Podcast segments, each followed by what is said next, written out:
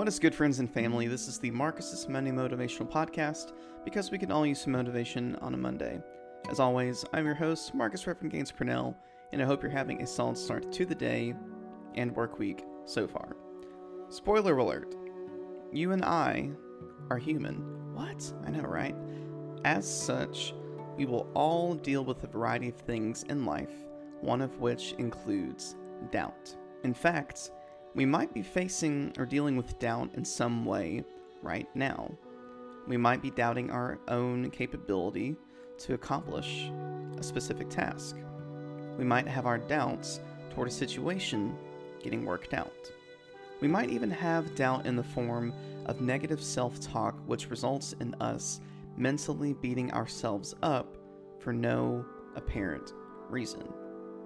Where in your life does doubt exist? Taking this a step further, what would it be like to deal with whatever doubt exists in our lives? What would it be like to lean into a line that Brazilian lyricist Paulo Coelho, I hope I said their name correctly, once said when he says the following Being human means having our doubts and yet still continuing on your path. Having doubts and yet still continuing on your path. In all honesty, I've had my fair share of doubts as of late, including the ones that I mentioned a moment ago. Do I really have the capability to lift a certain weight or move at a certain pace in my training? Do I really mean it when I tell myself I'm comfortable in my own skin and I'm good on my own? Is the work I'm doing really enough? There are even times, especially within this past week, I question both the goodness and presence of God despite knowing and feeling that God is a good, omnipresent God. And yet, despite these doubts, I continue on my path.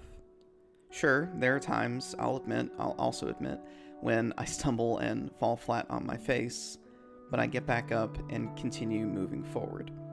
I confront that voice of doubt in my training and, as a result, continue discovering how strong I am and how strong I'm becoming. I remember where I've come from, where I'm currently at, and even where I'm going, which continues to both affirm and reaffirm the reality that I am comfortable in my own skin and good on my own. I remember that the work I'm doing is not only meaningful, but an opportunity to keep investing in my community.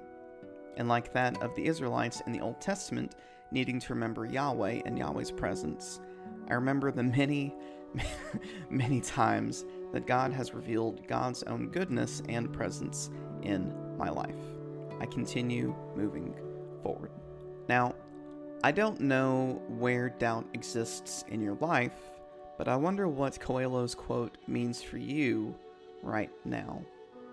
I wonder what continuing to move forward, moving on your own unique path, would look like.